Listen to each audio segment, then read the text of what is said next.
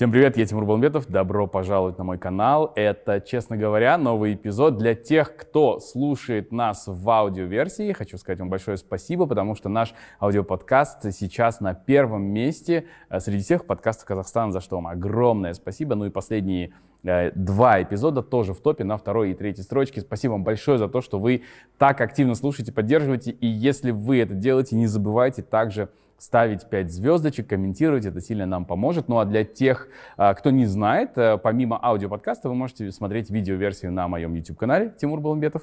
Для тех, кто смотрит нас в YouTube, ставьте лайк, пишите комментарии, не забывайте заходить в описание под видео, потому что там есть все ссылки на аудиоподкасты. Вот такая вот связь.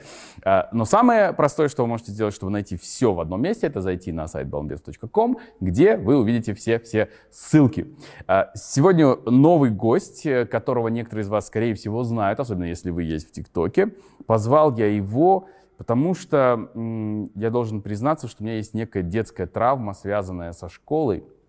В детстве я учился в обычной казахской школе, и я очень боялся конкретно урока химии, потому что наш преподаватель химии был алкоголиком, причем очень буйным, и иногда, точнее не иногда, а практически всегда на уроке он приходил с бадуна, с красными глазами, такой тогда казался высоким дядькой, такой очень страшный, агрессивный, материл нас по маме. Это было очень страшно, то есть мы ждали урок химии и боялись, что же будет сегодня, кого же он доведет до слез или в кого он бросить связку ключей и так далее. Поэтому сегодня я надеюсь, что я наконец-то оставлю этот страх позади, и словосочетание «учитель химии» не будет вызывать во мне такие отрицательные мурашки, потому что у меня сегодня в гостях учитель химии здорового человека, тиктокер, рэпер и папа, и еще и прекрасный, замечательный муж Улан Усенов. Добро пожаловать, Улан. Привет, привет. Спасибо большое за приглашение, очень рад быть здесь. Я тоже очень рад тебя видеть, мы познакомились случайно абсолютно, вместе проводили эфир, да. Что было очень классно, и оказалось, что очень много интересного общего у нас, это в том числе и отцовство сейчас, да, которое для тебя является такой очень яркой, важной стадии жизни. Абсолютно, да. Отцовство — это прям новый уровень, это новый уровень жизни совсем. Да, я думаю, что мы обязательно сегодня об этом поговорим, но большая часть казахстанцев, и не только казахстанцев, знают тебя как тиктокера и учителя химии, который благодаря ТикТоку, благодаря аниме, возымел такой огромный эффект на учеников со всего, наверное, пространства СНГ. Правильно понимаю? Да, абсолютно верно. ТикТок дал возможность поделиться тем, что есть у меня, с большим количеством зрителей, и им это пришлось по вкусу. Классно. Это все началось в 2020 году, да, во время карантина, локдауна ты начал активно очень работать в ТикТоке, или это было раньше?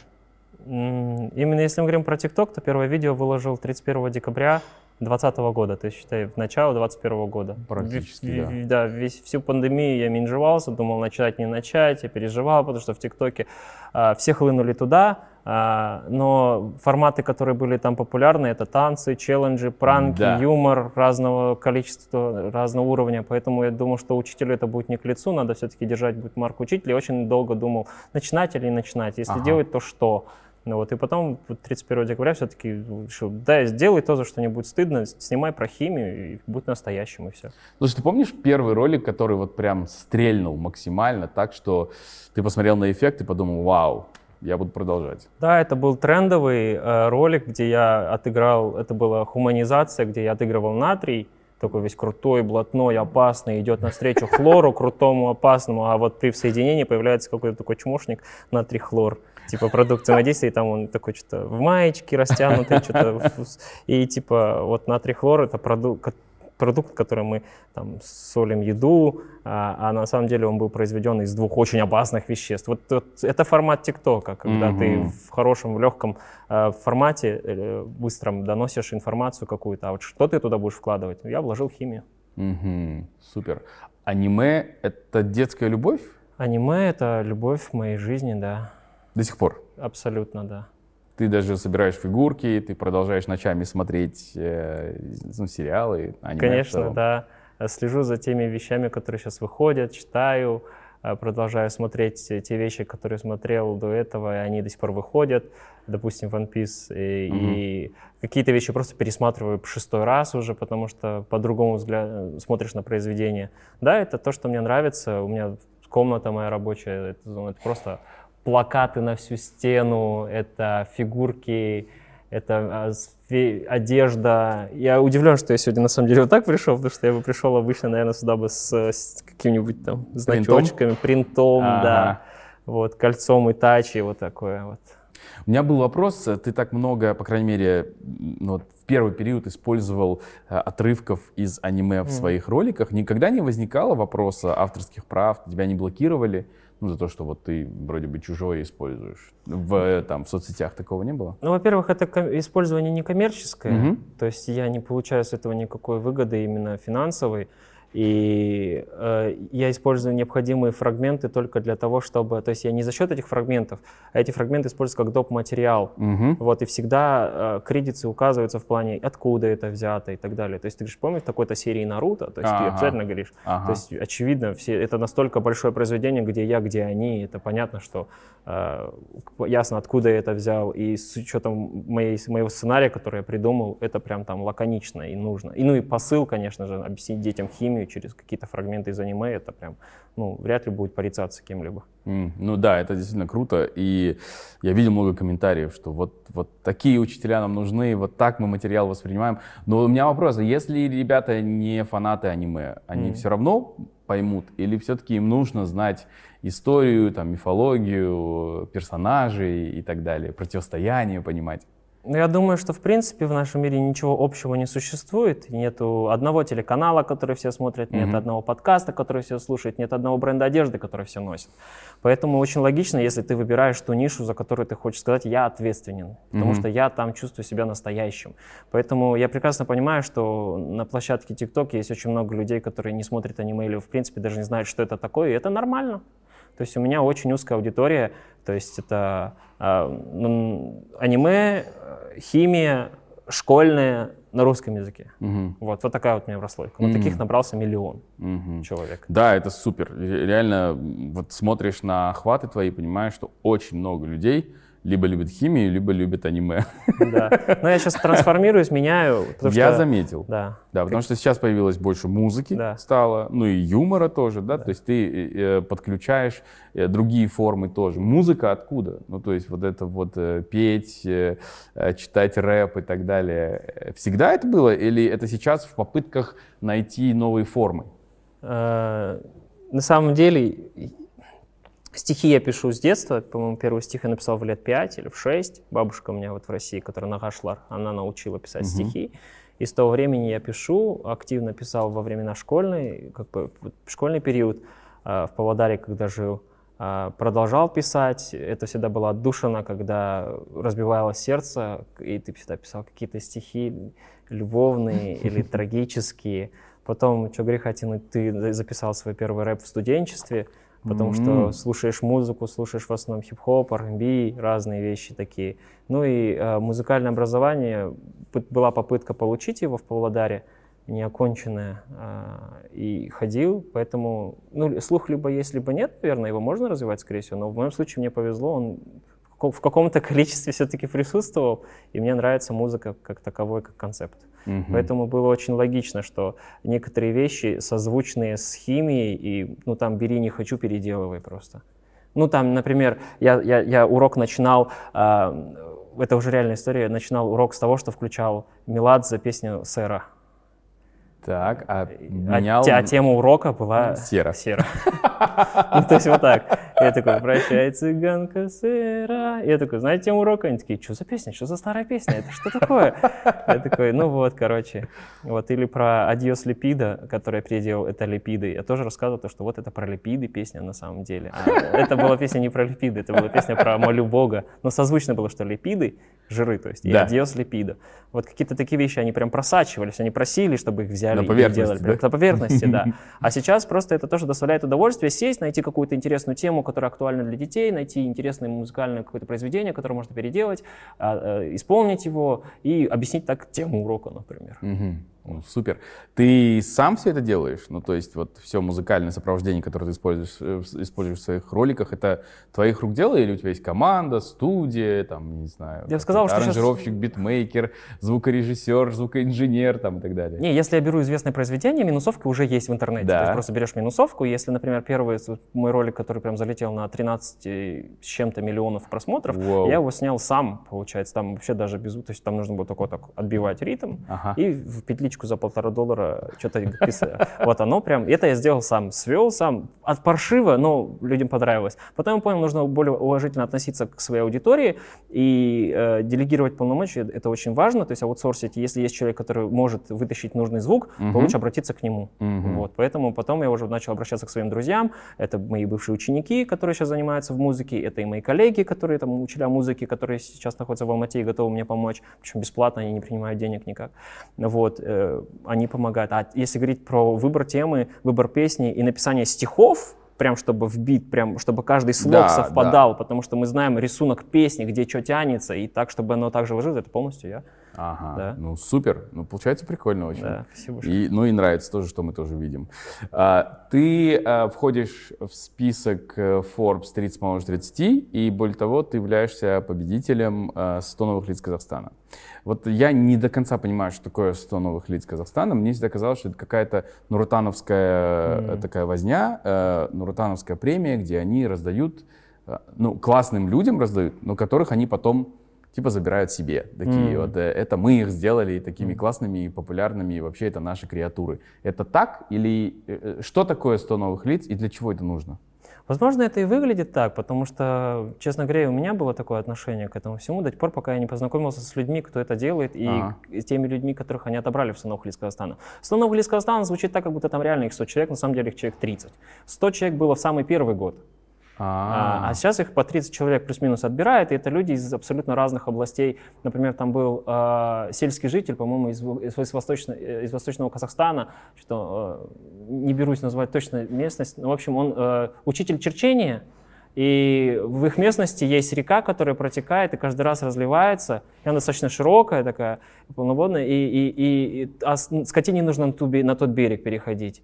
И, то есть, это через брод, это либо очень далеко, либо мосты постоянно размывают. И он что сделал? Он просто построил мост сам, никому не просил ничего. Он чертеж сделал, он нашел материалы, помогли сельские там, соседних, кому это тоже выгодно было бы. Там все помогли, и они бахнули такой замечательный мост, по которому ходит и скотина. Он широкий, он прочный, по нему ходят дети в ту сторону, в эту сторону. Ох, никому ничего не просил, сам сделал. Отличная история. Вот что значит 100 новых лиц Казахстана. Вот я с ним познакомился, например. Есть замечательная девочка Бубук Афтамбай. Да? Да, замечательная история. Хоккеистка. Там, хоккеистка наша девочка, да. Батыркыз такая, знаете. Да. Она по-моему, первая казахстанка, которая поехала и начала тренировать чью-то сборную в США вообще. То есть она какого-то штата или там университета. То есть она двигает вперед, она говорит то, что у нас есть. Она отличная история. Сейсанжар классный пацан, Тайжан. Он работал в Jaguar, он был одним из лучших студентов за границей, в вузе, где учился. Он работает с переработкой литионных батарей. Он улучшил, вот, например, все, которые Jaguar есть сейчас, iPace, или как они там называются, я не шарю, они вот с его технологией на 6 или на 7% то ли лучше заряжаются, то ли лучше там менее разряжаются. То есть эти проценты, они в большом плане имеют большое значение. То есть это он руку к этому приложил, не только он, разумеется, но это под его руководством. Он вошел в финалисты конкурса Илона Маска, который вот... Классный чел, и вот такие вот ребята. И там таких очень много. Ну, то есть это по факту люди, которые что-то делают, и казахстанцы, по мнению организаторов, должны услышать их историю. То есть эта премия, организация, она направлена на то, чтобы популяризировать каких-то людей, или их каким-то образом там награждают финансово? Финансово не награждают никак. Наверное, это больше... Ну, я как любую из этих таких номинаций воспринимаю как нетворкинг, потому что с такими классными людьми навряд ли ты познакомишься на улице просто. Вот, для меня очень классно то, что мы сейчас можем с Булбулом увидеться, например, да, с Анжаром там где-то встретиться, общаемся, там, поздравляем друг друга с праздниками. Просто приятные люди, которые чем-то занимаются, и ты горд от того, что просто с ними даже знаком.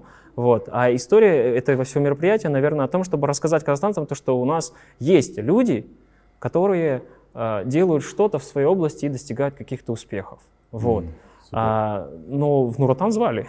А, да? После этого? Еще тогда в Нур-Отан, да. Да, да, да, сейчас еще тогда в Нур-Отан, да. Ты не пошел? Нет. Почему? Я не знаком с их программой. Ну, то есть, я не знаком с их программой, я не знаю, какое у них видение. По долгу службы у меня просто очень мало времени таким интересоваться. И, наверное, я человек, который хочет знать, куда он вступает, если вступает. Ага. Вот. А зачем вообще тебя туда позвали? То есть что они хотели? Ну там это началось все после того, как прогремели новости везде, Тенгри Ньюс, за тебя Баке и прочие большие медиа, когда сказали, вот, учитель и так далее, и позвонил один из таких больших руководителей одного из наших местных алматинских, да. И еще директору напрямую позвонили, сказали, мы хотим его торжественно принять в Нур-Отан. Директор говорит, Улан, а что мне звонят-то? Типа, что тебе не звонят? Я дала твой номер, все. Он говорит, ну сам решай, Улан, типа, хочешь или нет. Я такой... Но я морозился немножко, если честно, потому что у меня времени не было на все это. Понятно. Вот. Да. И как-то, не знаю, мимо. Ты себя там не видишь? Мимо меня прошло это, да, не зацепило. Там либо слова и действия либо цепляют, либо нет. Сквозь меня мимо это прошло. Ну, слушай, ну у учителей же обычно выбора нет. Обычно выбора нет. Ты смог себе позволить как-то, ну, вот как-то, чтобы мимо тебя это вот так вот протекло, но... Обычно же учителя все платят взносы, вступают в эту партию. Я тоже был, когда работал в нише. Ага. Ты хочешь, не хочешь, ты там в списках. И мне говорят, типа, сдай. Я говорю, за что? Ты же участник. Я говорю, в смысле? Ты уже 3 года участник. Что? За 3 года внеси взнос. Ты же добровольный. Ладно, нате, без проблем, хорошо. Я даже не знал. Вот, ну да. Но сейчас, например, тенденция такая, то, что учителя, например, Назарбаев интеллектуальных школ имеют право выйти. Раньше такое право отсутствовало. Но имеют право выйти и пользуются этим правом. Это... Есть много кто. Выходит? Да, выходит. Понятно. Хорошо. Быстренько вернусь к 100 новым лицам. Тебя туда вообще подала, твою кандидатуру Гульнам, твоя супруга. Да, оказывается, на этот конкурс можно спокойно подать самому, написать заявочку на сайте, прикрепить фотографию, написать какое-то количество символов про себя, там прикрепить еще что-то. Но она написала буквально 2 строчки, что-то учитель, публикации в СМИ, снимает тики-токи, все. Тики-таки. Все, да. Да, все, и фотографию прикрепила. А дальше уже люди, которые после голосования отбирали, смотрели, там были, конечно, факты читинга, кто-то накручивал, для кого-то это прям означало все. Самоцель, да, была? Да, я не привлекал свою аудиторию, казалось бы, большую, но я об этом не рассказывал. Вот. Ты вот эту учительскую штуку не использовал, да? Нет. Типа, так, Балар, нет. Сайт так ремс. Нет, нет, нет, нет. Для меня важно, чтобы это было честно. Я пытаюсь проповедовать честность. Какое у тебя было вообще ощущение, когда ты узнал, что, ну вот, Гульнам взяла без твоего ведома, тебя подала туда? Абсолютно нормально, она сказала. Я, кстати, я подала, я такой, окей. Ну, потому что, ну, как-то ноль ожиданий по этому поводу относительно того, что... Большого представления о том, что это такое, не было. До тех пор, пока я там не оказался и не познакомился с людьми, которые делают это. Вот.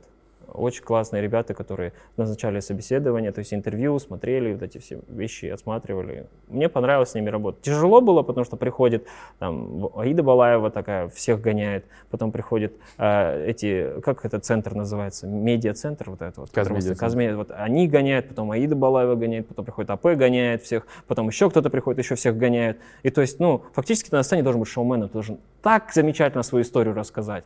Да. Вот прям фантастически. А это уже 30-й прогон, да? Да. С протоколом. А мы не шоумены.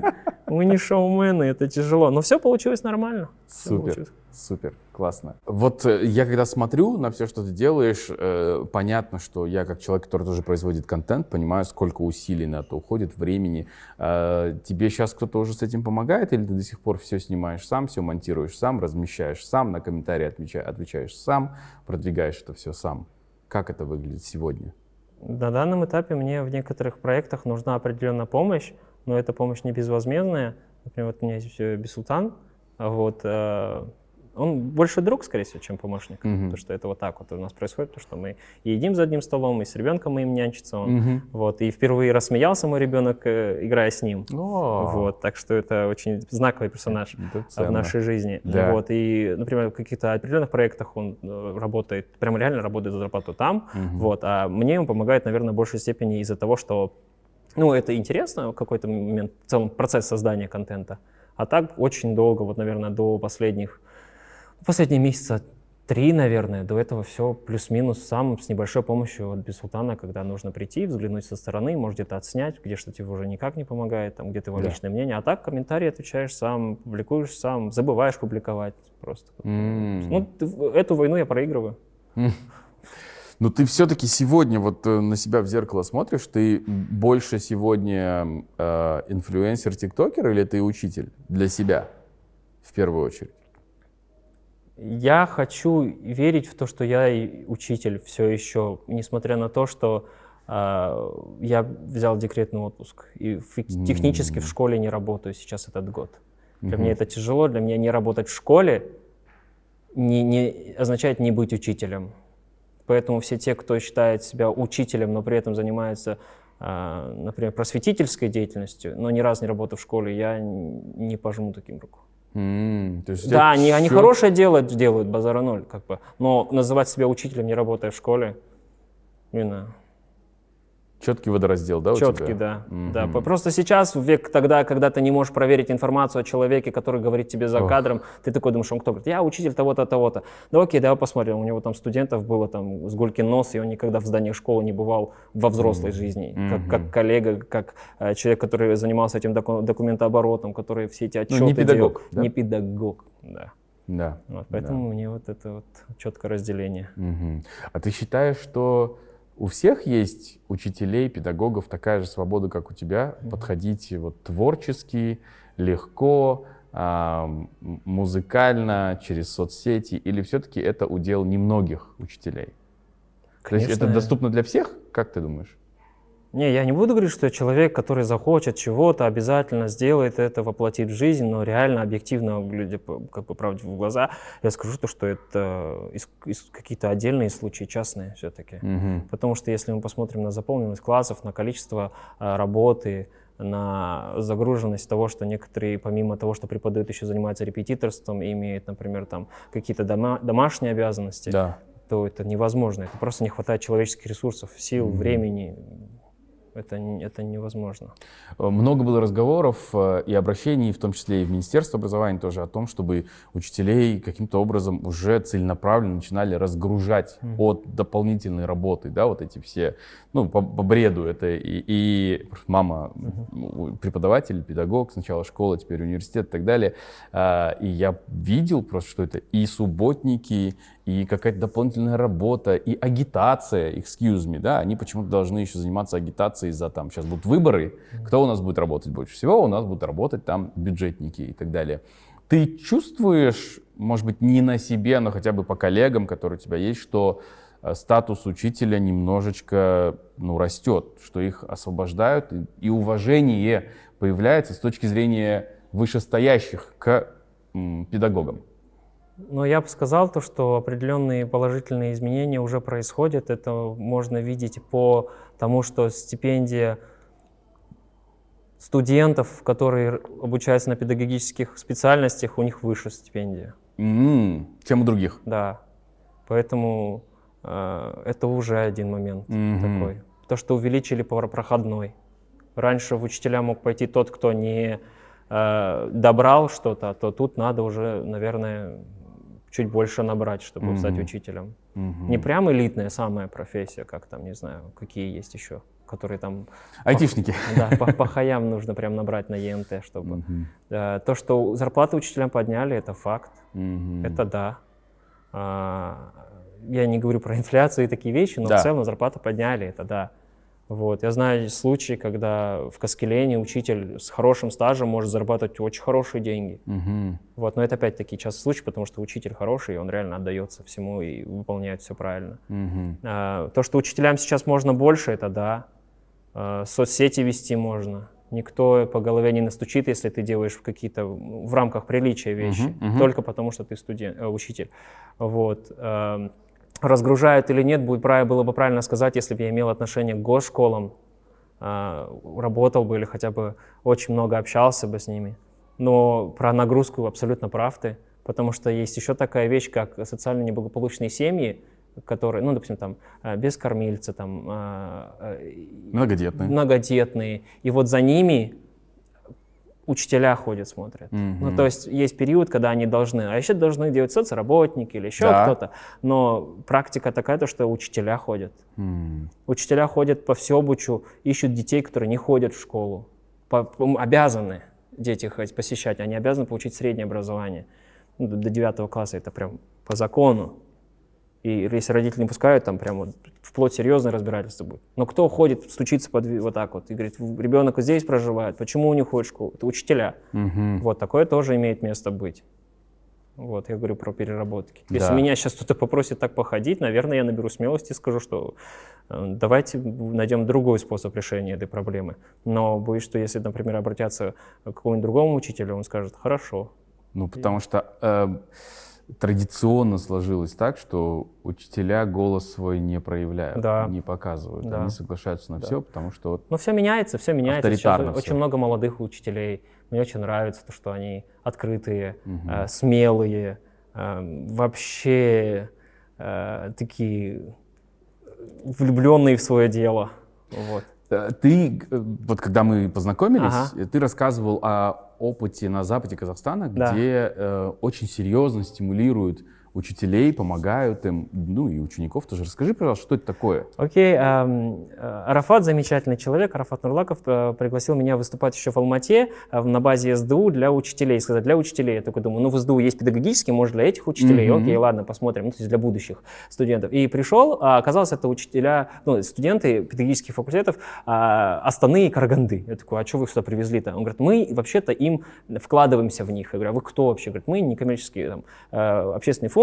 И вот мы детям, ну, студентам, они называют их дети все еще для них, и вкладываемся, организовываем разные курсы, выездные мероприятия, курс повышения там, английского языка, еще что-то. Я такой думаю, ну это то, что должен делать универ, наверное, я не знаю. То есть вы додаете... это частная инициатива. А это частная инициатива. Она не религиозная, не политическая. Нет. Только образование? Только образование, вот. И когда я начал спрашивать, типа, а за чей счет банкет вообще?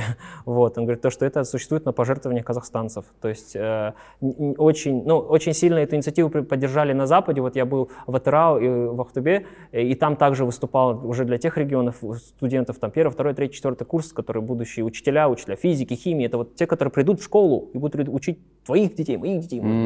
Вот. И вот они прям горят, они хотят, они отобрали тех, кто в списке поступления в вузы выбрали педагогику первым списком, не четвертым, типа не запасной аэродром, а первый. И те, которые ЕНТ набрали не сколько-нибудь, а по хаям прям максимально, то есть у него из 100 там... По хаям. Вот, да, это из покера. Вот. И, короче, какие-то такие вещи, и они прям хотят, и в такие вкладываются. И что они делают? Им дополнительно стипендию, вот, например, 60 тысяч тенге стипендия от государства, они сверху еще 60 тысяч им дают. То есть 120 тысяч для студента первого курса уже достаточно, чтобы не задумываться о подработке. Но где жить, например, если ты учишься, допустим, в Атырау или в Актубе, но при этом ты приехал из региона, например, они предоставляют возможность жить в общежитии. То есть общежитие, здание построено опять-таки за счет этого фонда. Да, вот. Отдельно мужское, отдельно женское. Вот. Дают возможность работать в коворкинг-центре. Коворкинг-центр тоже организован непосредственно за их счет. То есть это место, где они могут работать, пользоваться там, библиотекой, компьютерами, интернетом, вот этим всем, и причем находясь в окружении таких же будущих учителей, как они. То есть это будущий там, нетворкинг и прочие вещи. Но ты сам был? Да, я сам все увидел, посмотрел. Все по-честному? Да. Все классно. Не, я финотчетность, конечно, не смотрел, понятно. Но с учетом того, что это как общественная некоммерческая организация, они все это выкладывают. Потому что я спросил как бы, у одного из организаторов, слушай, а нет у вас какого-то там внутреннего голоса, там, чуть-чуть забрать себе? Он говорит, Улан, если мы такое хоть раз сделаем, нам перестанут давать. А это не нам, а это вообще детям. Ну, то есть они говорят дети. То есть, вот, и они вкладываются в них. Как по мне, вообще по кайфу. То есть ты хочешь, тебя поддерживают. И самое интересное, когда я с ними разговаривал в выступлении, я говорю, типа, ребят, вот вас сейчас вкладывают, прям очень хорошо вкладывают, вам английский поднимают, вам вот это делают, спикеров разных приглашают, разные курсы организуют, причем по финансовой грамотности, вообще по всему их прям просто готовят таких. Я говорю, типа, а планы у вас какие? Я ждал услышать, поехать в Алмату, в Астану, они говорят, а аугакай там. Я такой, мат, в натуре, говорит, я аугакай там. А умда кутерим. Я так. Ну, это, конечно, сейчас, завтра проверить нельзя, это всегда, потому что им нужно закончить, им нужно время какое-то. То есть это долгосрочное, среднесрочное, но это круто. Это очень круто. Да, поэтому ребята, которые это делают, это и... Сейчас они будут называться Мухалим КЗ, потому что они объединяются, Алтынцарин Академия, МДС программ, вот в лице Арафата Нурлакова, вообще по кайфу. Там много классных ребят, с которыми познакомился. Супер, нам нужны такие инициативы во всех регионах, да, по всей стране, не только на Западе. Класс, спасибо большое. Вот ты много очень разъезжаешь, я у тебя в Инстаграме вижу, что вот сегодня ты здесь выступаешь, завтра там, потом параллельно что-то еще снимаешь и так далее. Отдыхать ты успеваешь? Нет. Отдыхаешь ты как? Окей, когда выдается возможность. Не знаю. Ну, я стараюсь поспать, не получается. У меня проблемы в том, что я уже который раз туплю с билетами. Ага, уехать не получается. Я покупаю, я либо путаю даты, либо неправильно бронирую. Ну, то есть я уже, у меня какая-то часть моего мозга не справляется с этой задачей. И было очень много неприятных ситуаций, когда я приехал, показываю билет, он говорит, а он не на это число. Я такой, подождите, в смысле, я хочу через час улететь домой, меня жена ждет. Он говорит, у вас билет через 2 недели. Я такой, ну дайте мне билет, который есть сейчас, я куплю, поеду домой. Вот так вот. И благо было одно место на 1:50, я еще 2 часа подождал и полетел. Или, например, я купил билет, мне сказали, Улан, такого-то числа, я купил и жду информацию, вводные данные, где встреча, когда, вот в Астане. Мне говорят, Улан, не в августе, а в сентябре.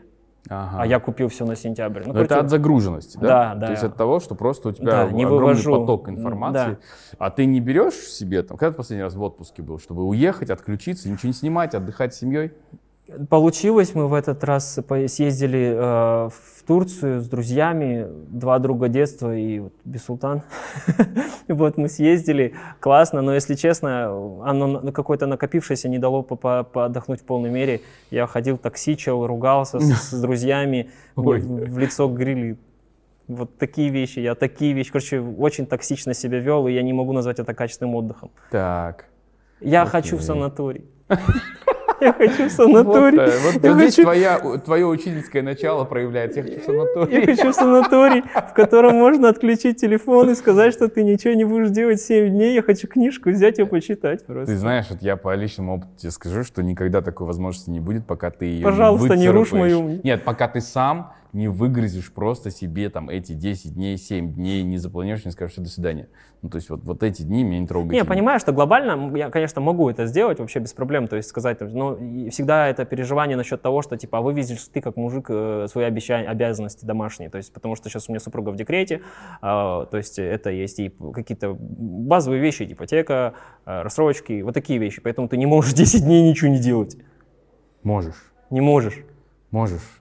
Ты можешь 10 дней ничего не делать, ты можешь. Нет. То есть ты заранее за эти 10 дней объем выполнишь. Вперед. Просто ты никогда не знаешь, когда заранее ты сломаешься. Вот если ты чувствуешь, что уже ломаешься, и вот сейчас ты не можешь просто сказать, дорогая, не, она поддержит. Так нет, ты берешь ее с собой, и сына тоже берешь с собой. Так может, я вообще один хочу быть. Может быть. И это тоже нормально, и такое тоже возможно. Но я к тому, что ждать, когда ты заранее сломаешься, чтобы отдохнуть, ты уже опоздал. То есть ты идешь на опережение, ты отдыхаешь до того, как это произойдет. Окей, это та битва, которую мне предстоит еще повоевать. Хорошо. Пока я пытаюсь держаться. Я думаю, что это очень важно. Очень-очень важно. Ну, ты мне рассказал о том, что ты учитель химии, человек точных наук, веришь в гороскопы. Да, я верю в гороскопы. Это то, что я признаюсь, это антинаучно, это нелогично, но почему? Что почему? Почему? Да, это мой вопрос. Почему? Почему парни девы выглядят вот так? Это он про меня. Да. А, ты дева мне говоришь? Да, окей, да. Почему девушки водолеи выглядят именно так? То есть, ну, не знаю, меня прикалывает это какие-то интересные, смешные вещи. Плюс еще тема для разговора, там, таро, нумерология, вот это все, это прям...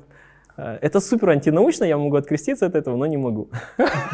Но хочу, да? Нет, не так, но нравится. Меня прикалывает это. Guilty pleasure, да. Да. У меня сын родился, я сразу сделал натальную карту, раскидал и такой, окей, прикольно. Серьезно, ну, будем ждать вот сейчас проявления его характера, чтобы понять, так все или не так. Ну, это просто база. А то, каким он вырастет, это зависит уже от окружения, воспитания, поэтому... Ну, очень интересно какие-то вещи. Просто, ну, человек, это, наверное, с точки зрения, это, я попытаюсь ответить на этот вопрос, грубо говоря, это потребность в получении какой-либо информации о человеке, которого ты не знаешь, хотя бы хоть какое-то построить о нем представление, потому что больше всего, чаще всего пугает не... отсутствие информации, безызвестность какая-то. Ну, то есть, когда человек, и ты хочешь о нем что-то узнать, или хотя бы понять, как, какой он, поэтому такой, а когда ты родился? А можно точное время и место? Да, но ты же рационально понимаешь, что это не факт. Конечно, нет. Что это просто какая-то иллюзия самоуспокоения. Что, да. Наверное, наш сынок вот такой, да. К примеру. Для сына это все понятно. Да, человек сын... напротив, да, он человек... вот такой, потому да. что он родился в сентябре. Да, абсолютно верно. В сентябре, да. Ну, не, на самом деле, конечно, есть вопрос, почему так много бывает схожего все-таки, когда ты делишь людей на 12 категорий. Это нереально, да. Это интересный вопрос, но для меня тоже это запредельное, что это не научное. Вот, да, это не научное вообще. Такое. Или когда говорят, нумерология — это наука, я прям... готов достать напалм и спорить о том, что такое наука, а что такое не наука. Это мое баловство, вот так он. Окей, и принимается это нормально абсолютно.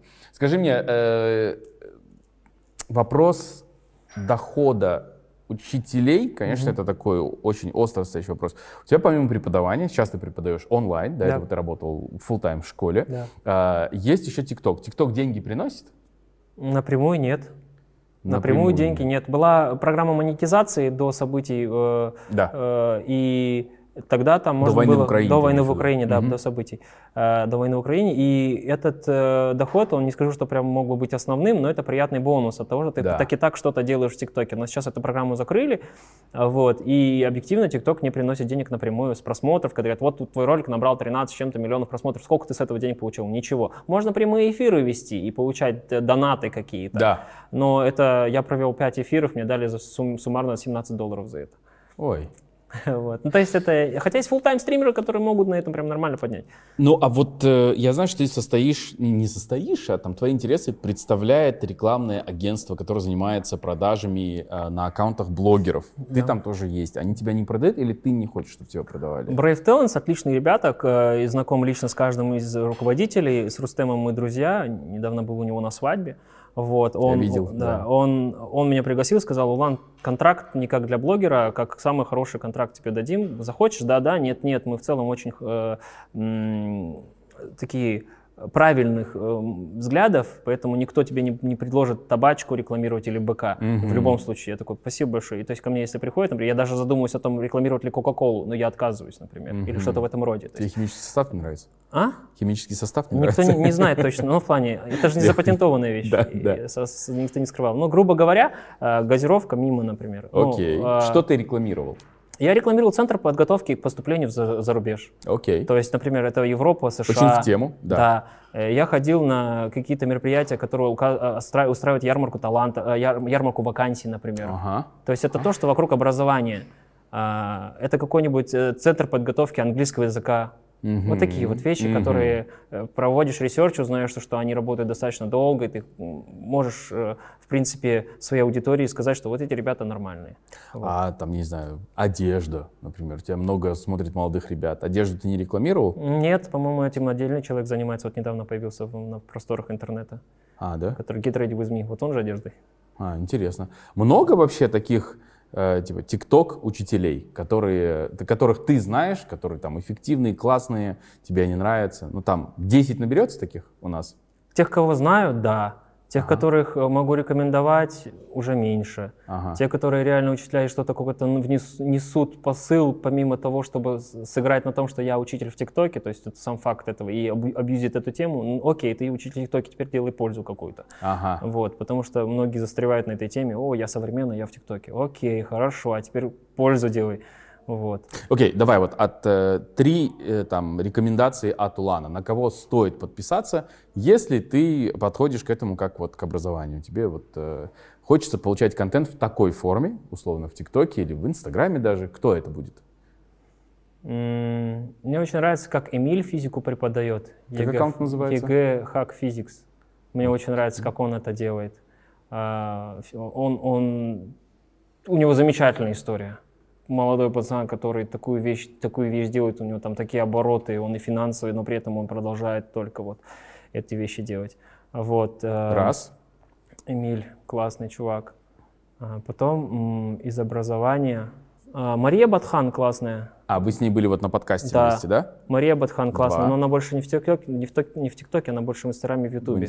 Вот, но она классная, она очень смело дает и спокойно, то есть она где-то даже стала трендсеттером в изучении языков. То есть как? Через какие-то скетчи, очень смело такие зарисовки. Ну, окей, хорошо, за эти рекомендации большое спасибо. Ну и Улан тоже, да? В том числе. Смотри, вот мы начали говорить об учителях, о доходе и так далее. Ты из Талдыкургана? Ну, то есть вырос? Родом из Талдыкургана, жил там некоторое время, потом мы переехали в Россию. Куда в Россию переехали? Село Борфорпост, Алтайский край. Алтайский край, окей. Потом ты оказался в Алматы. А, в Павлодаре. Да. И оттуда... Там учился. Да. Потом оттуда в Талдыкурган. Талдыкурган. Обратно. И в какой-то момент ты решаешь, что ты хочешь работать и жить в Алматы.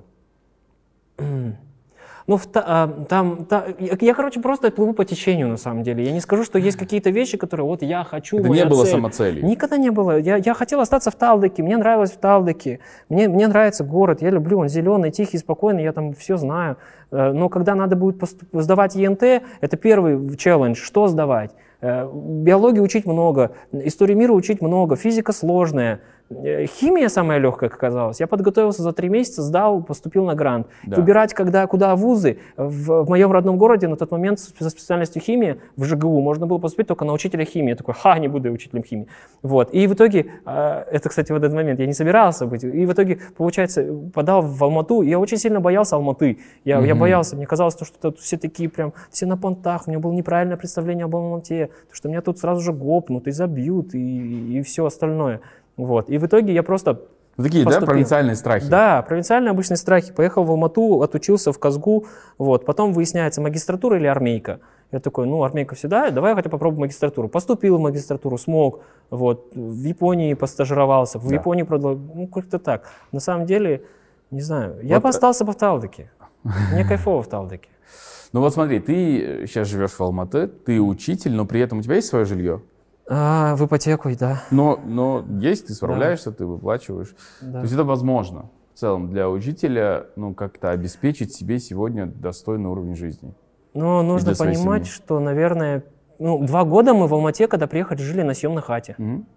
120 тысяч заплатили за однушку. 2 года. Вот, копили деньги, не накопили. Наташка с Апашкой переехали из большого дома в квартиру, потому что им в большом доме уже стало тяжело, они продали дом и поделили между мной и сестрой моей старшей. И эта сумма стала первоначальным взносом под 7,20-25. То, что мы накопили, хватило на какой-никакой ремонтик.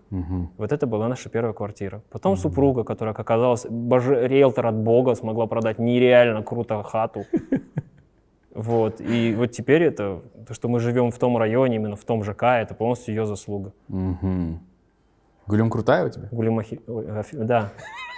Она очень крутая.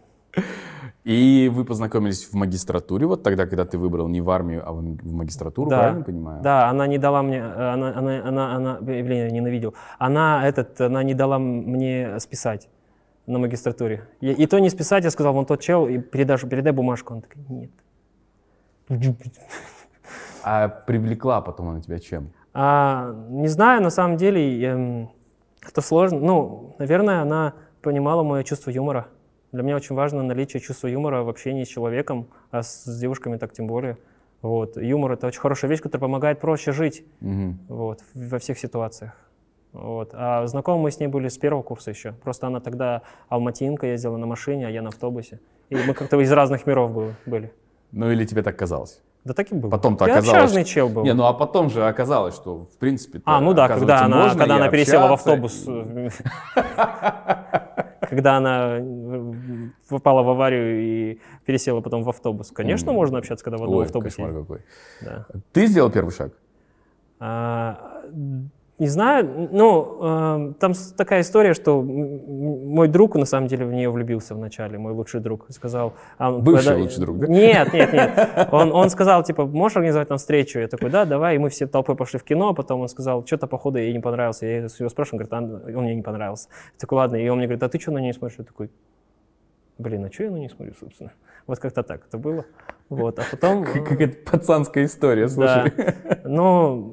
Понимание, наверное, и сейчас максимальный уровень комфорта, понимания, нежности какой-то. Такой, трансформировалось все это в тихую гавань такую, очень спокойную, которая так нужна мне со всем этим хаосом. Вы женаты 5 лет? 5 лет женаты, 3,5 встречались до этого. О, то есть вы 8,5 лет вместе? Да, а знаем и то больше. И сегодня у вас уже есть сыночек? Да, у нас есть сын. Артас? Да. Или Артас. Ну, можно говорить Артас в Казахстане, на самом деле Артас. Да, расскажи, почему такое необычное имя. Короче, мы очень долго выбирали имена.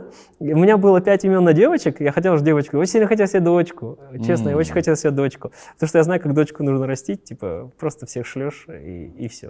Вот так же живешь, типа. Так, теория и практика разные вещи. Да, я понимаю это. Вот. И, ну, мальчика, да, я такой, окей, ладно, зато вопрос по внукам закрыт, потому что у меня Аташка там мозги хавал, он довольный. И потом выбираем имена, ну, классные какие-то созвучные пытаешься, потому что у меня Усенов, Улан Усенович, И думаю, там, Улар, какой-нибудь Умар, ну, что-то не то. И как-то вот наш друг мой, другой, Саша, который еще и крестный наш, он говорит, начинает предлагать, говорит, Улан, давай так, ты кто есть ты? Давай копнем всю свою историю с того, что есть, такое, есть вселенная Варкрафта. Я такой, ну-ка, давай посмотрим. А это то, почему мы уносились. Мы играли в Warcraft 3, то есть в стратежку, потом играли в World of Warcraft, уносились бешено, зачитывались книгами, смотрели это все, прям фанатели. И он такой, Артас.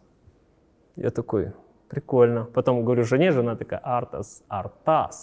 Артас, типа Ар, Ер, Намус, типа Итас, типа Ертас, Нуртас, вот типа такого, что-то похожее. Он такой, давай, короче. Родителям говорим, он такие, ой, Артас, как красиво. Но на самом деле там Артас. Это персонаж из вселенной Warcraft.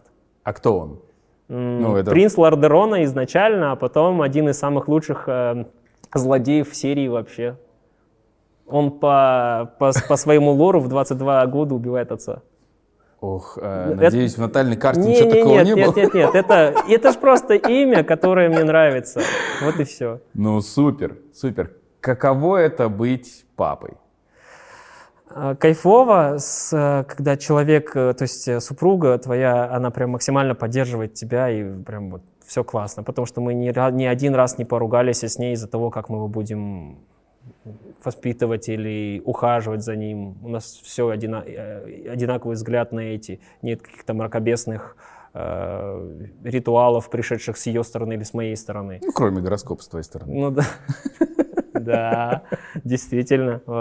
И все кайфово. Она очень жалеет меня, она не будет меня по ночам, хоть я и прошу. Ну, какое-то время, когда она уже не справляется, будет там поменять. Там, ну, что я делаю? Мы на бутылочку мы еще не перешли, потому что, как она говорит, нет такой необходимости. Хотя я очень хочу, чтобы мы перешли на бутылочку, чтобы мог я ночью проснуться. И, допустим, там, она вряд могла 6 часов поспать, например, а не 3-3, например, или 2-2-2, например. Более того, при нашей предыдущей встрече Улан мне говорит, я так завидую супруге, что она может его кормить грудью. У них это такой прям момент единения. И действительно так, это прям волшебный такой момент, в котором мы участвовать не можем. Я сказал жене, то, что как бы я все понимаю, но если честно, я прям очень ревную немножечко, потому что вот вы с ним, у вас такая связь, он без тебя не существует, а я просто иди перепелена его, иди помой жопку, там помой, там... принеси, отнеси, вот такое. Это временно. Вот. И она с того времени такая говорит, так, он засыпает, давай я встану, ты ложись рядом с ним. Я такой, спасибо большое. Я такой рядом с ним лежу. Вот. Ну, вот меня он узнает, меня он признает, мне он улыбается по-другому вообще. Вот, так что связь есть. Как ты его называешь? Атося. Атося? Атосик. Класс. Атося. Ты был на партнерских родах? Да, я был на партнерских родах. Супруга сказала, что она хотела бы сходить на курсы подготовки для беременных, чтобы понять, что собирать и так далее. И там есть некоторые занятия, которые нужно посетить с супругом. Желательно, я сказал, без проблем. Мы выбрали время, мне пришлось там подвинуть где-то уроки и так далее. Но это было очень важно. Мы сходили, посмотрели все, чтобы... Потому что единственный человек, который, наверное, вовремя в нашем доме может что-то предпринять, это я, потому что мы живем только вдвоем. Вот. И, то есть нет там бабушки рядом, мамы и так далее. Прошли, я все понял, без проблем, сделали все как нужно, роды прошли хорошо, там процесс, это сам, то, что мне говорила делать на обучении, и все нормально, и партнерские роды вообще хорошая вещь, потому что у меня был такой внутренний момент, а если его подменят? Типа, а вдруг его сына подменят? Человек пересмотрел аниме просто. Да. Или сериалов индийских. И, короче, да.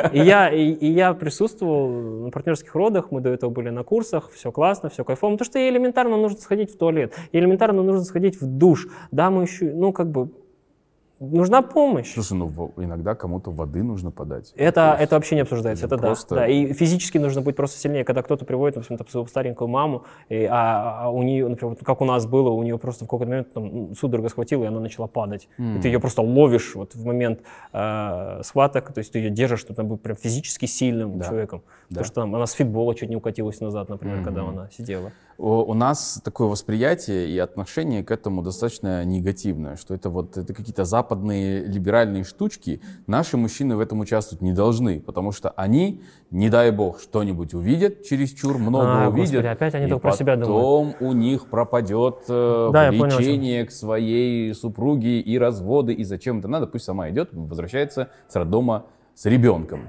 Что ты можешь об этом сказать? Как-то повлиял этот процесс на твое негативное восприятие твоей жены после? Окей, давайте так, например, вот вы, те, кто считает себя максимально там старательными кормильцами и так далее, вот вы говорите, ты же видишь, как мне тяжело, я стараюсь, я просыпаю рано, ухожу, устаю, она это видит. И поэтому вы считаете, что она должна, ну, то есть я не конкретно вы имею в виду, но вот те люди, к которым я обращаюсь, она должна это как-то ценить. Иди сходи на роды, бро.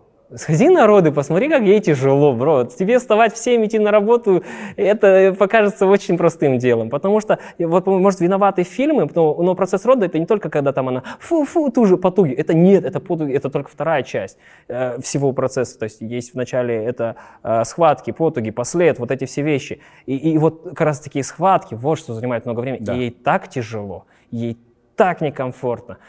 Потуги, понятно, там вообще очень-очень тяжело. И я не представляю, это просто появляется просто человеческое отношение, даже если вот убрать то, что супруга, убрать то, что там любимый человек, просто вот это сложно, это физически сложно, это изматывает, и ты такой... Давай я все-таки сам стану сегодня в опере, там, ты спи, я сам, потому что у тебя... А по поводу того, что смотреть, не смотреть... Я снимаю очки вот так, я ничего не вижу в принципе. Не, ну и в целом, это вот. Твое присутствие на партнерских родах не означает, что ты вот прям там, и ты смотришь никто в туда экран. Ну, конечно. У мужчины задача другая. Контролировать, помогать ей контролировать дыхание, давать ей воды попить, стирать пот, там, и какие-то вещи, если она не воспринимает от врача, например, там, ей на ее язык переводить, потому что она врачей может не слышать, просто в упор не слышать, а она слышит тебя. Ты такой вместе... это правда, это правда. Ты с ней дышишь этим перышком и так далее. Да, вот возвращаясь к этому вопросу, он, конечно, личный, но вот это вопрос, наверное, огромного количества, и страх огромного количества мужчин. Меняется отношение к твоей любимой, как это называется, влечение к ней. Меняется после родов? Нет. Не меняется? Нет. Не меняется. Вот. Да, я тоже подтверждаю, но ты таким проникаешься уважением невероятным, просто такой любовью, потому что еще, эта женщина тебе еще любовь родила, как бы, которую ты до этого не знал просто, и твое сердце становится больше. Да, когда говорят, типа, готов к тому, чтобы стать отцом, к этому нельзя быть готовым, потому что ты такой спектр чувств никогда не испытывал. С учетом того, что я работаю с детьми, и вокруг тебя какие-то дети, и ты даришь им, они отдают обратно, но это не то, это абсолютно не то. Да. Это просто из этой оперы, но другое. Тут не могу не спросить, вот этот процесс, когда ты готовишься стать отцом, когда ты уже знаешь, что ты станешь отцом, невольно возникают вопросы, иногда возникают какие-то страхи. Я прочел, что ты отца лишился, потому что отец погиб в Афганистане. Нет, он вернулся с Афгана и разбился. А, это было здесь? Вот где-то в статьях написано, что в Афганистане. Ну, там не всегда правильно они интерпретируют. В каком возрасте это было? Ему было 26-27, 27-й год был, а мне было 2 годика. А ты был совсем еще маленький. Я очень маленький, я не помню ни голоса, ни лица, ничего. Не возникало никаких у тебя... там, страхов, потому что вот как бы у меня определенного отцовского присутствия в жизни не было, каким я буду отцом и так далее. Были эти вопросы? Поэтому я хотел девочку. Потому что у меня сестра старшая, я видел, как ее воспитывали, как можно, как нельзя. Моя супруга, она старшая в семье. И я примерно понимаю, как можно. А когда пацан старший, я не знаю как, потому что у меня, моим примером, это был всегда Аташка. Угу. Вот. И вот, мне кажется, он как, ну, это немножко другое. Почему, короче, сложно, я не знаю как.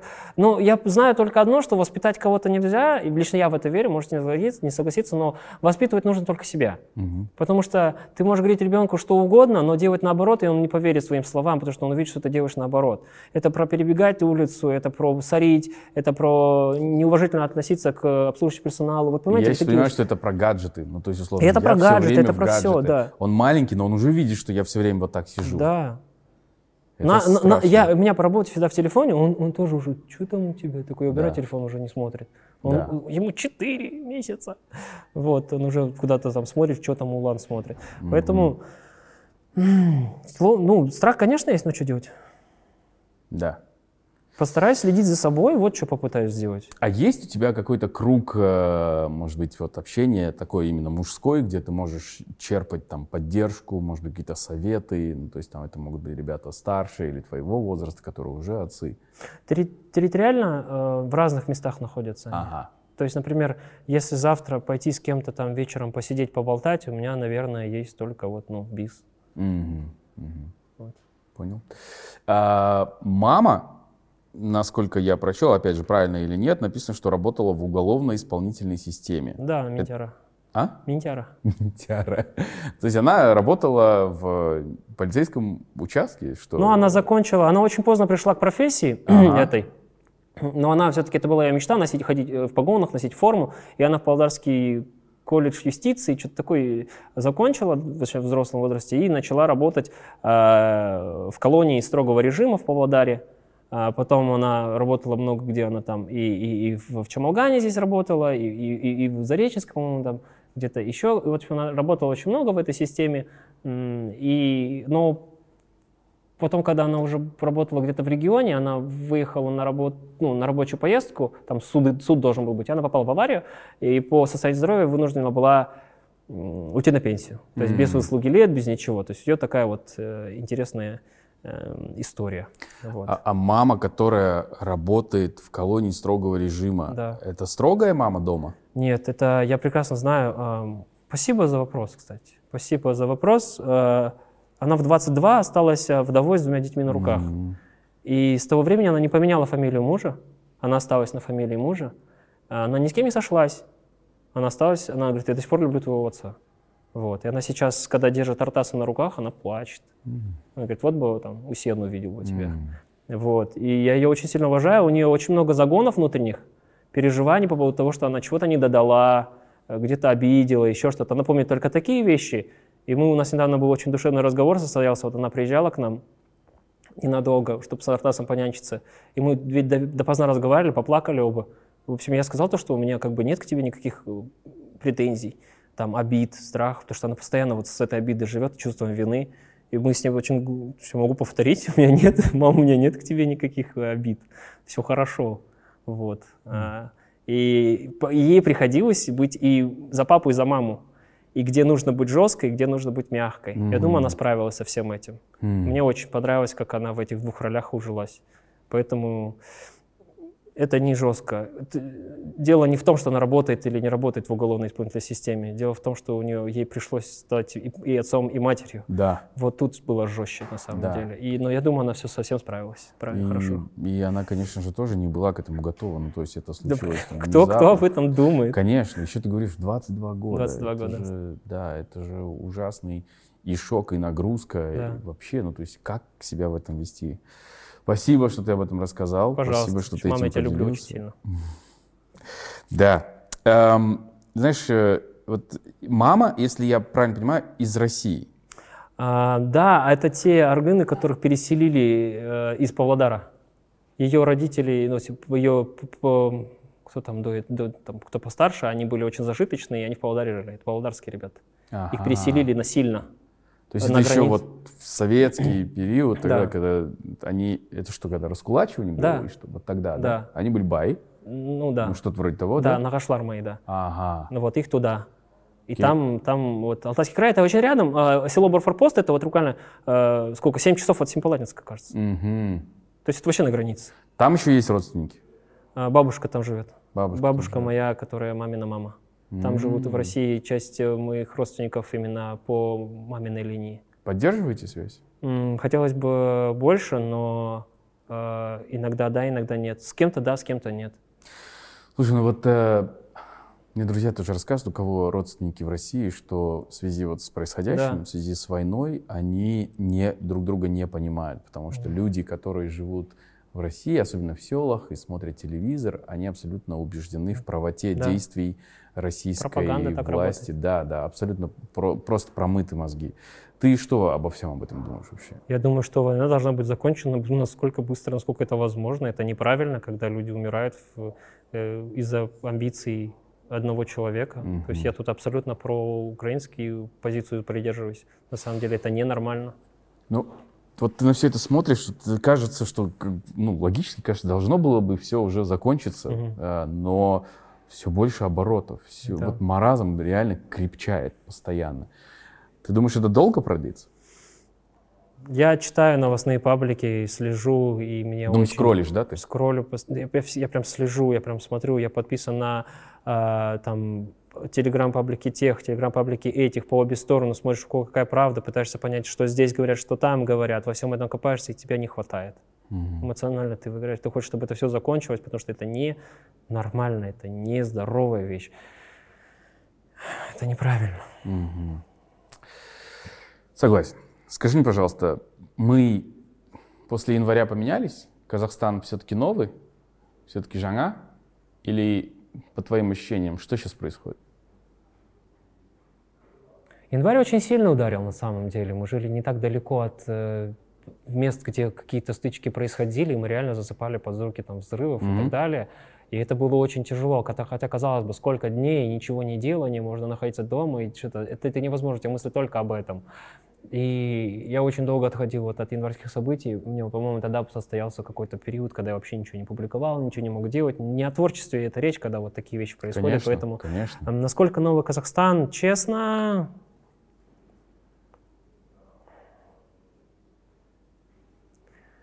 Я вот смотрю на то, что сейчас происходит, например, в ТикТоке, какое отношение, например, да? Какое... Ты про краш? Да. Ага. Я про это. Ну, с одной стороны, думаешь, критикуешь, предлагаешь, что ты можешь сделать конкретно. То есть можно же быть вечно всем недовольным. Но...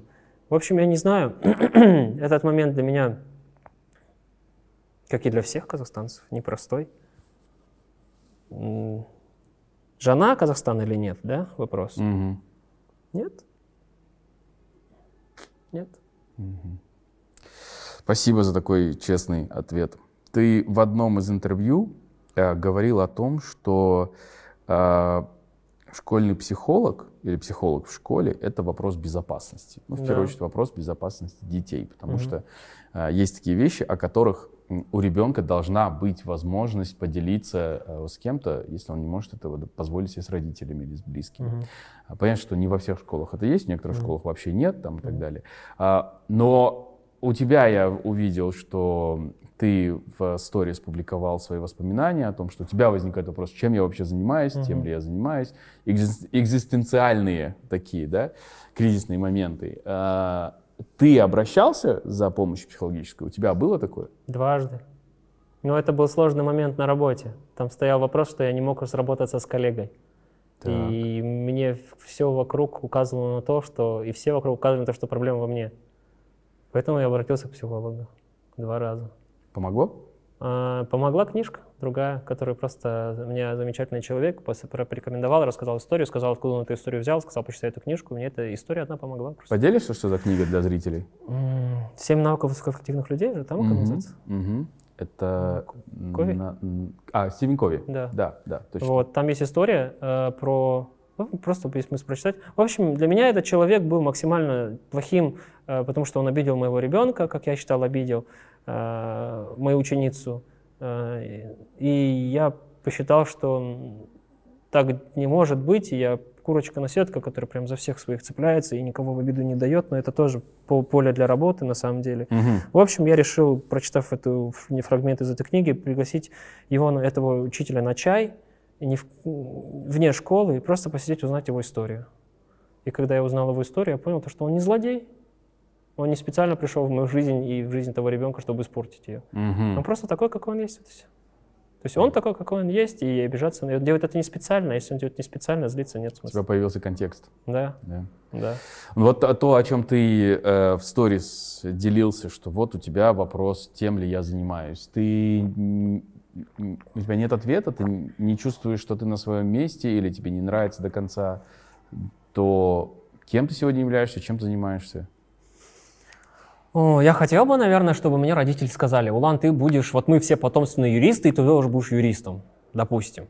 Так. И я потом пошел в юридический, все, построил карьеру, а потом сказал: знаете, я хотел быть музыкантом, например. Mm-hmm. Хотя бы знал, что хочу. А тут тебе говорят родители: делай, что хочешь, мы тебя поддержим, и мешать не будем.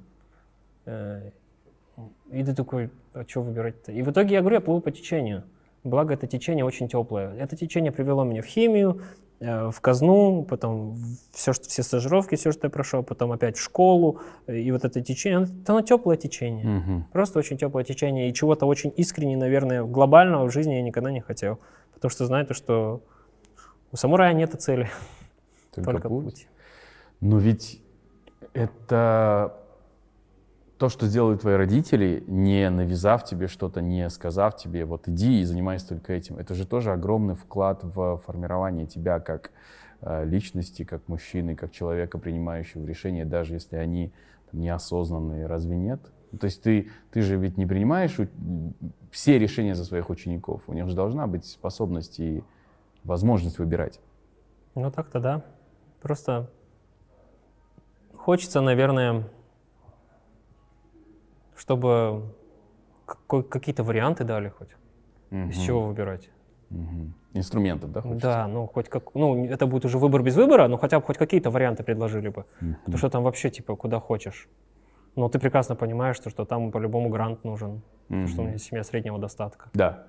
И там только грант. Хотя я хотел какую-нибудь журналистику или Жургенева на режиссуру, вот такое что-то хотел. Хотя сейчас прекрасно понимаю, что, наверное, лучше бы и не надо было бы туда идти в любом случае. Ну, слушай, знаешь, вот я смотрю со стороны, то есть я не берусь, там, не претендую на то, что я там хорошо тебя знаю, но мне кажется, ты абсолютно на своем месте. Но, на мой взгляд, то, что ты делаешь, это настолько влиятельно, настолько конструктивно в том смысле, что это помогает и возводит других людей в положительном смысле, что... Не знаю, почему ты так сильно в этом сомневаешься, по-моему, ты на своем месте. Это просто вот мое наблюдение, тебе не нужно на это отвечать. Да. Ты скажи мне, пожалуйста, вот ты, как ты говорил, взрослым уже не помочь, а с детьми не все потеряно. Как объяснить нашему старшему поколению, все еще традиционно советскому, понятийному, дворовому, что... давление, буллинг, насилие вербальное или психологическое, или это неприемлемо, потому что для этого поколения, которое сформировано было вот такой авторитарной системой, это в порядке нормы, и нормально, что мы кого-то за то, что он немножко отличается или она, ставим на место и превращаем вот в пригодных, приемлемых людей. Как донести до людей, которые не осознают этого, что ну нельзя так? Никак. А зачем? Смотри, ты говоришь, взрослое поколение потеряно. Да. С детьми еще все не так. Да. Но ведь этих детей воспитывают взрослое поколение, которое вот верит в такие вещи. Это, наверное, сейчас такой пример приведу. Например, очень многие восхваляются японцами, восхищаются, типа, вот они такие аккуратные, внимательные, работоспособные. Это, думаете, кажется, за одно поколение такое произошло? Нет. А то, что они следят за правилами, там, какими-то вещами, за соблюдением этого всего, это все было из поколения в поколение. Из-за неповиновения этому можно было укоротиться на голову. Были жесткие правила, которые позволяли делать что-то или запрещали делать что-то. И это из поколения в поколение. Даже то, что у них средняя продолжительность жизни у них такая высокая, это из-за того, что они питались именно этим из поколения в поколение. Я готов ничего не делать с нынешними взрослыми, лишь бы для того, ну, хотя бы остановить их на том, чтобы do no harm, хотя бы дальше не вредите. Ваша помощь уже не нужна, хотя бы не вредите. Потому что вот эти дети, они вырастут более слышащими и смогут вырастить еще более слышащих. И вот, наверное, идеальный жана Казахстан получится через 2-3 поколения. С нынешними это невозможно сделать по определению, потому что, чтобы разобраться, например, если сесть с каким-то родителем, который со своим ребенком так-то поступает, это нужно разбираться не в их отношениях, а надо в родителях разбираться. У родителя свои, в его родителях. Надо уже будет сажать этого родителя с его родителями, чтобы они друг другу грехи простили.